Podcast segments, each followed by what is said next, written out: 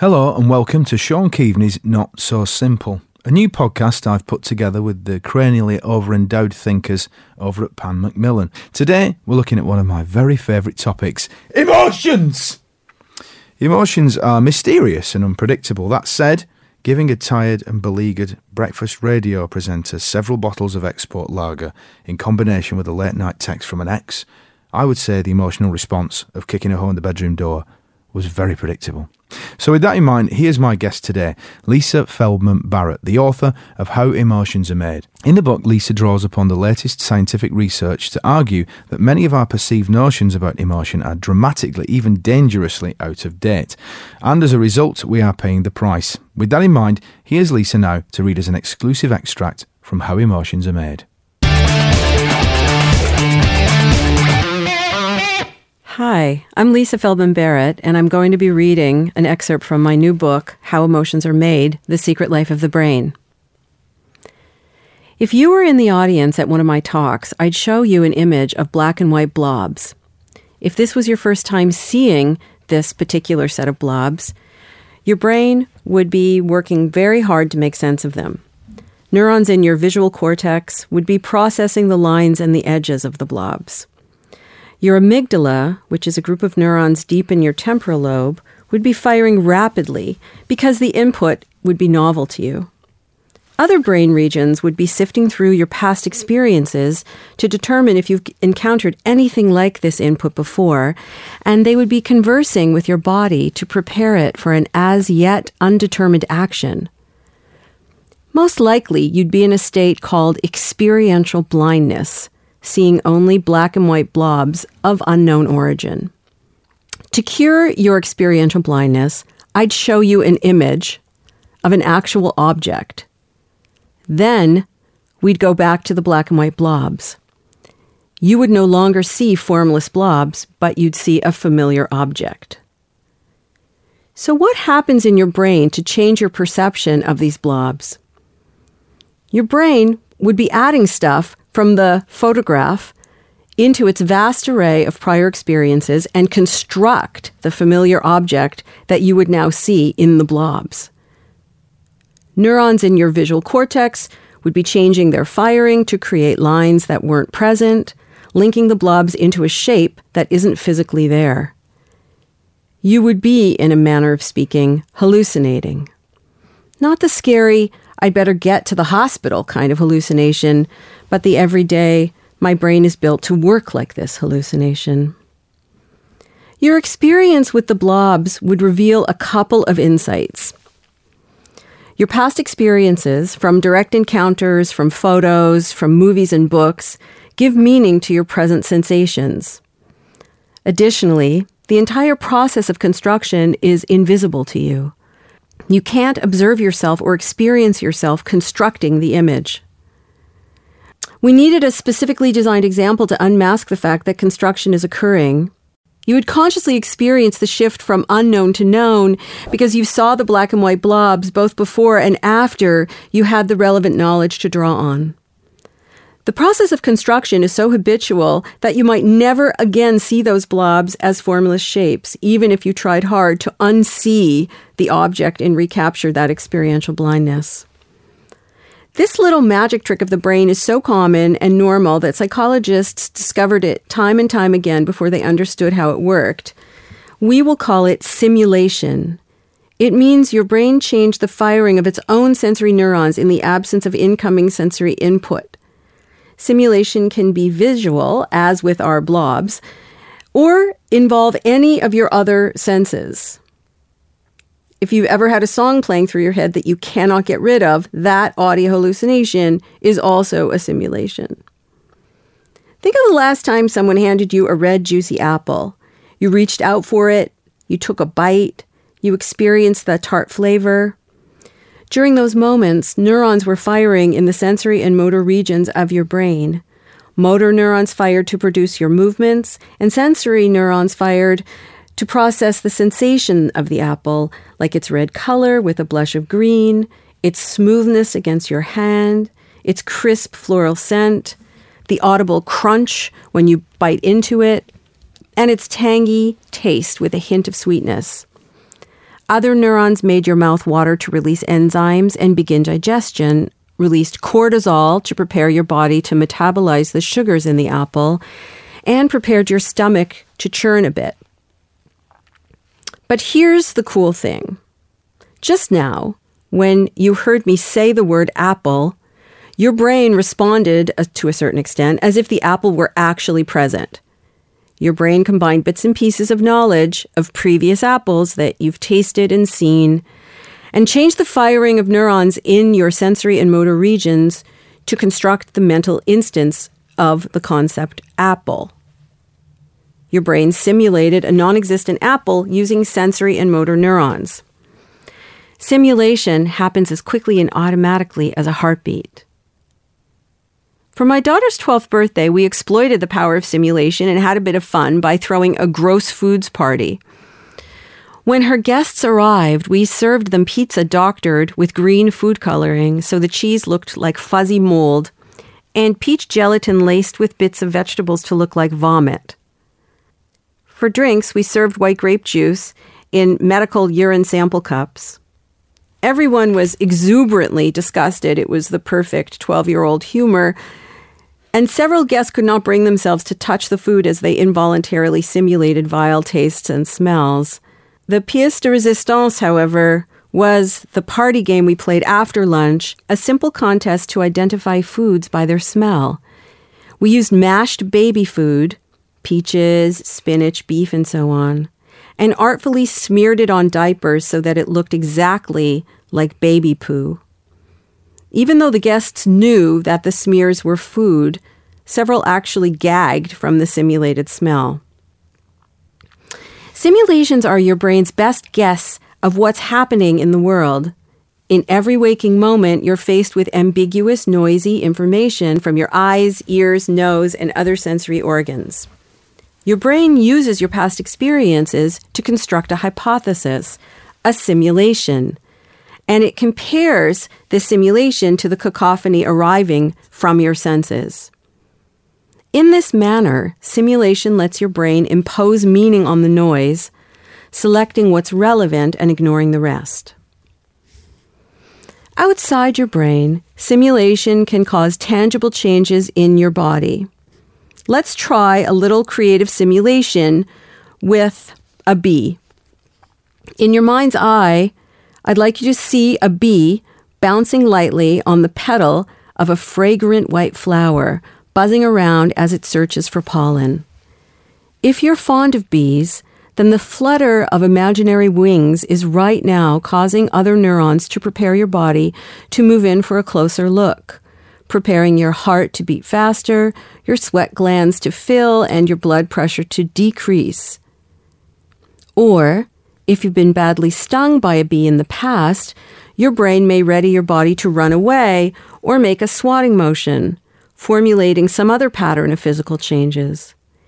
Each time your brain simulates sensory input, it prepares automatic changes in your body that have the potential to change your feeling. Your bee related simulations are rooted in your mental concept of what a bee is. This concept not only includes information about the bee itself, what it looks like and sounds like, how you act on it, and what changes in your autonomic nervous system allow your action, and so on, but also information contained in other concepts related to bees, such as meadow, flower, honey, sting, pain, and so on. All this information is integrated with your concept bee, guiding how you simulate the bee in a particular context. So, a concept like bee is actually a collection of neural patterns in your brain representing your past experiences. Your brain combines these patterns in different ways to perceive and flexibly guide your action in new situations. Concepts also give meaning to the chemicals that create tastes and smells. If I served you pink ice cream, you might expect, that is, you might simulate, the taste of strawberry. But if it tasted like fish, you would find it jarring, perhaps even disgusting. If I instead introduced it as a chilled salmon mousse to give your brain fair warning, You might find the same taste delicious, assuming you enjoy salmon. You might think of food as existing in the physical world, but in fact, the concept food is heavily cultural. Obviously, there are some biological constraints. You can't eat razor blades. But there are some perfectly edible substances that we don't all perceive as food, such as hachinoko, a Japanese delicacy made of baby bees, which most Westerners would vigorously avoid. This cultural difference is due to concepts. Every moment that you're alive, your brain uses concepts to simulate your experiences and perceptions of the outside world. Without concepts, you'd be experientially blind, as you were with the black and white blobs. With concepts, your brain simulates so invisibly and automatically that vision, hearing, and your other senses seem like reflexes rather than constructions. Now consider this. What if your brain uses the same process to make meaning of the sensations from inside your body? the commotion arising from your heartbeat, breathing, and other internal movements. From your brain's perspective, your body is just another source of sensory input that must be explained. Sensations from your heart and lungs, your metabolism, your changing temperature, and so on are like the ambiguous blobs that we've talked about. These purely physical sensations inside your body have no objective psychological meaning. Once your concepts enter the picture, however, those sensations may take on additional meaning. If you feel an ache in your stomach while sitting at the dinner table, you might experience hunger. If flu season is just around the corner, you might experience the same ache as nausea. If you're a judge in a courtroom, you might experience the ache as a gut feeling that the defendant is not to be trusted. In a given moment, in a given context, your brain uses concepts to give meaning to internal sensations as well as to external sensations from the world, all at the same time. From an aching stomach, your brain constructs an instance of hunger, nausea, or mistrust. Now consider that same stomach ache if you're sniffing a diaper heavy with pureed lamb, as my daughter's friends did at her gross foods birthday party you might experience the ache as disgust. Or if your lover has just walked into the room, you might experience the ache as a pang of longing. If you're in a doctor's office waiting for the results of a medical test, you might experience the same ache as an anxious feeling. In these cases of disgust, longing, and anxiety, the concept active in your brain is an emotion concept. As before, your brain makes meaning of your aching stomach together with the sensations from the world around you by constructing an instance of that concept, an instance of emotion. And that just might be how emotions are made.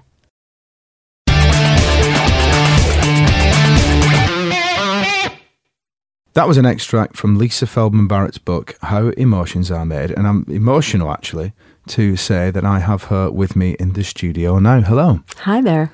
Thanks for that. Um, it's a fascinating subject, obviously, because it's uh, but it's such a deep rooted subject, and it, it must have been very difficult to untangle or to attempt to untangle. So, congratulations for doing it. Uh, but I'm going to be a layman here and say something off the bat that I want you to react to. Surely emotions are innate and universal and hardwired. Why are we even writing an entire book about this? You know, that's an awesome question. And frankly, when I think about my own experiences, I certainly experience emotions as automatic, taking me over, sometimes causing me to do and say things I would rather not do. And sometimes when I'm explaining how emotions work, even to me, it sounds implausible, frankly. But the brain is the brain, wiring is wiring, the data are what they are, and there's a lot of evidence to show us that emotions are not innate they certainly are automatic, but they are largely learned. They're hardwired in a way because we have brains that wire themselves to our world.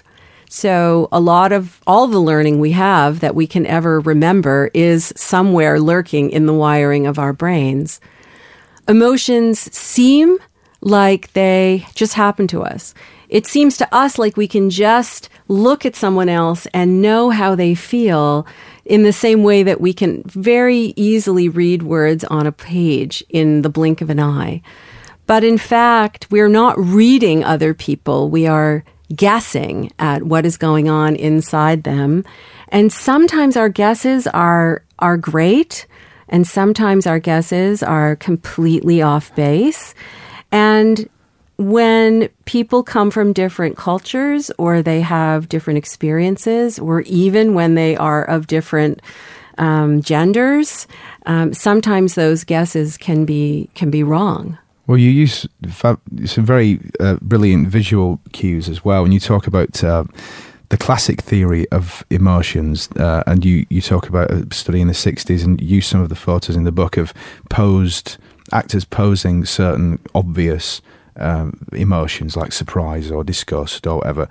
And these are you. These have been used to sort of back up this idea that you could show these to anybody in the world, and they will have a re- oh yeah, that guy's disgusted, that guy's uh, annoyed, that lady is is happy. But it's a lot more complicated than that. Yeah, so it turns out that these faces that we think of as um, expressing emotion, so smiling in happiness and scowling in anger and pouting in sadness and so on, are really stereotypes. They're stereotypes that scientists stipulated. They didn't discover them by observing people. They just um, declared, in a sense. Almost like a cartoonish version yes, of an emotion, that's is what ex- you're saying. Exactly right. So you know, I often say to people, when is the last time you saw someone win an Academy Award or any kind of acting award for scowling in anger? who do you actually know who scowls in anger? I can only, off the top of my head, think of one person who's very popular in the American media right now who scowls when angry. But most people don't. If you think about it, sometimes you, um, you smile in anger. Sometimes you uh, stay very still in anger. Sometimes you laugh in the face of anger. Sometimes you cry in anger. Mm. Your brain has the capacity to make many different angers. This is something that the great psychologist William James, uh, back in the late 1800s, noted very importantly that uh, anger is not a thing with a specific facial expression and a specific bodily state your face and your body do many different things in anger depending on the situation that you're in. So, for example, um, when my husband's angry, he gets very quiet.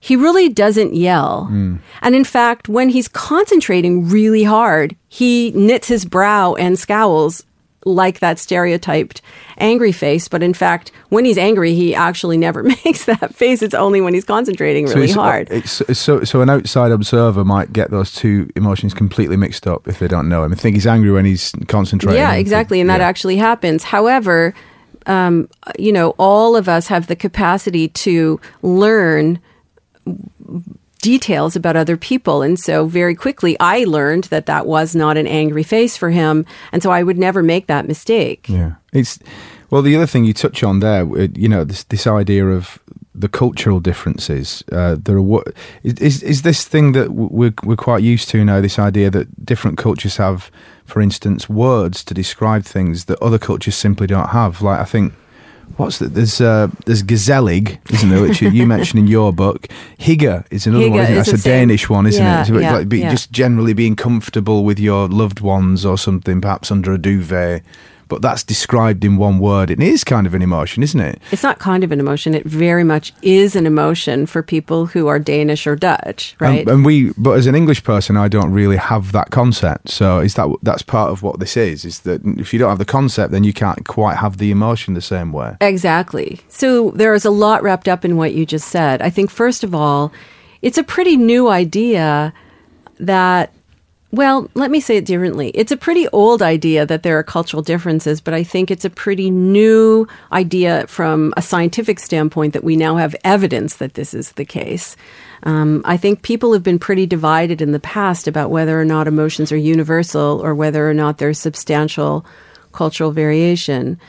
I think that the human brain has the capacity to use concepts in combination. So, for example, you and I can, with a lot of effort, create a feeling that is somewhat like hygge or gezellig because we have the capacity of comfort and love and um, many of the other pieces that we can put together to make that feeling.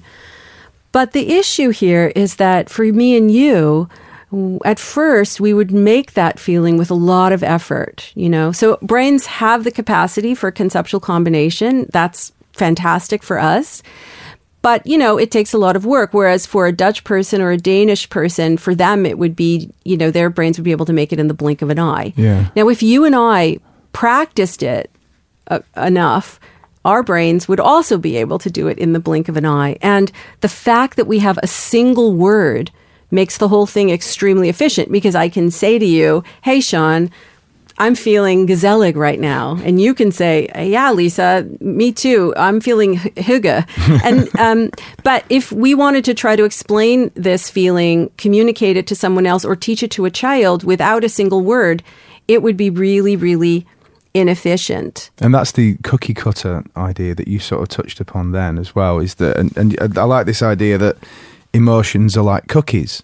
Uh, could you explain that very quickly to the listener? Yeah, so there, in fact, I use a, a cookie analogy in the book, and um, in particular, I'm using a chocolate chip cookie analogy because these are my husband's favorite cookies, and you know, so it's a little, uh, All right, minds. a little tip. Yeah, but there is a lot about cookies that. Um, that helps us understand really what emotions are and how they work. So, for example, there isn't one kind of chocolate chip cookie. In fact, there are many kinds of chocolate chip cookie. You can think of the stereotype or the ideal cookie in your mind actually as you do that. You know, all sorts of things are happening in your brain. You're making your own neurons. Your parts of certain I'm parts of- salivating right now thinking about the hazelnuts. Exactly, exactly. For me, it would be walnuts, but um, but he, that's another aspect that's really interesting, right? We don't, you and I don't have to be simulating exactly the same thing for us to be communicating. It can just be, Hmm. you know, close enough. Also. Cookies are made with general ingredients, right? So flour and salt and butter and some other things, water. Um, and those ingredients can be used to make lots of different kinds of cookies, but also lots of different other types of foods, and sometimes things that are not even food, for example, like um, glue. Yeah. Right? They're general ingredients that you would find in their kitchen. And in your kitchen, and if you wanted to make um, any version of the whole population of chocolate chip cookies that, that you could potentially make, you just sort of vary the ingredients, uh, the, the amount of the ingredients. That's kind of what your brain is doing. Your brain, all human brains are wired with a set of networks. They don't look exactly the same in every person. And even in a given instant in your own brain, the networks don't, it's not exactly Yeah. the same neurons every time that make this network, each network, but the networks themselves um, are like general ingredients and they're used not just to make emotions, but also to make your thoughts and your feelings, uh, simple feelings, uh, physical symptoms, and even perceptions. So the whole point is that at every given moment in your entire life, your brain is using its past experience to construct it, all um, all of your mental experiences using not just the past, but also sensory information from the world and Yeah. from your body. What this means, right, is that even though uh, thinking to you feels very different um, from from an emotion, the same ingredients are being used, even though you're not aware of it, right? Just like in a cookie, uh, there's usually salt, even though most chocolate chip cookies don't taste salty. I mean, unless they are, you know, with sea salt, for Yeah. example. Yeah. Yeah, I, and I, I see that the penny dropped a little bit on that when you talked about it. So, what you're saying is is what you're saying a little bit then with that that what you've got is you've got two you've got your concept of something like um, being sad, and if you add that or you superimpose it onto a bunch of physi- physiological things that are happening in your body, if your brain puts them together, then they get a, a product which is a sad emotion. But at the same time, the same physiological things could come up, but with a different uh, imposition on it, it could be something completely different, like your s- stomach ache analogy. Absolutely. And that's exactly what the evidence, the scientific evidence shows us. So when we look, for example, um, at people's faces, so people can smile when they're happy, but they smile when they're angry, and they sometimes smile when they're in pain. And for example, if I show people faces w- and I strip out all the context and it's a smile, some of those smiles are actually people who are in agony Yeah. because a smile and a grimace can look actually physically they, it's not that they look the same they physically are the same movements right or um, when i measure for example people's bodies when they're experiencing emotion um, whether they're angry or sad or happy um, sometimes those physical changes in their body are identical. So, for example, we just finished um, a big summary of all of the studies that have ever been published on emotion, measuring people's bodies, like their heart rate and their breathing rate, and so on. And what we find is that um, there's tremendous variability within an emotion category, so all the instances of happiness, say. But there are also tremendous similarities across different emotions. So it's exactly as you said. Sometimes the sensations in your body um, can be ingredients uh, into happiness, but sometimes they can be ingredients into sadness or anger or a physical symptom um, like a stomach ache Yeah. um, or um, excuse me, or even a perception of the world like that guy's an idiot, that guy is nice, this is a super delicious drink, and so on. It's it's like it's going back to the uh, the Oscars analogy. Really, you could see for the four panels of the, the people waiting, and, and when the uh, you know the name is read out, they might all be smiling, but three of them, it's not a real smile, is it? Yeah, You know, exactly. it's, you might have the same physiological re- responses, but a, a different emotion in, in each person. Exactly. So, for example, I was this morning I, w- when I was working out and I was running on the treadmill. I was watching. I don't know which uh, television station it was, but you have a runner, a British runner. Um, I can't remember his name now. Was a presenter, Um, no, he was. It Oh. was videos of him Okay. winning all these races. Oh, right, right. And um, it, he every he would run across the finish line, and as he ran across the finish line, he was clearly elated, but he was not smiling. Right? If I had just taken a picture of his face. And I showed it alone. People Yeah. would think he was in agony, but in fact, he was he was elated. And what was really interesting is that when the ca- when he realized the camera was on him, he would smile. But when he was in his own moment, right? that's not how he expressed it. No, and in fact, there are actual scientific studies where where scientists have looked at how Olympians um, look. How, what, what are they doing with their faces when in the moments w- that are private for them and they're clearly elated versus in the moments that are very public. Which tells us something else about facial movements is that partly they are um, not for expressing emotion necessarily, but for communicating Yeah. meaning to, to other people. It's a shorthand to say, you know, yeah, I can completely understand that. If you want to show somebody that you're actually happy, you might have to pull that face, even though you don't physically feel like doing it. Exactly. And I'll just say one other thing, which I think is really interesting. These stereotyped faces that are posed by actors, these are not professional actors. These are people who are actors and they were told by scientists how to move their faces.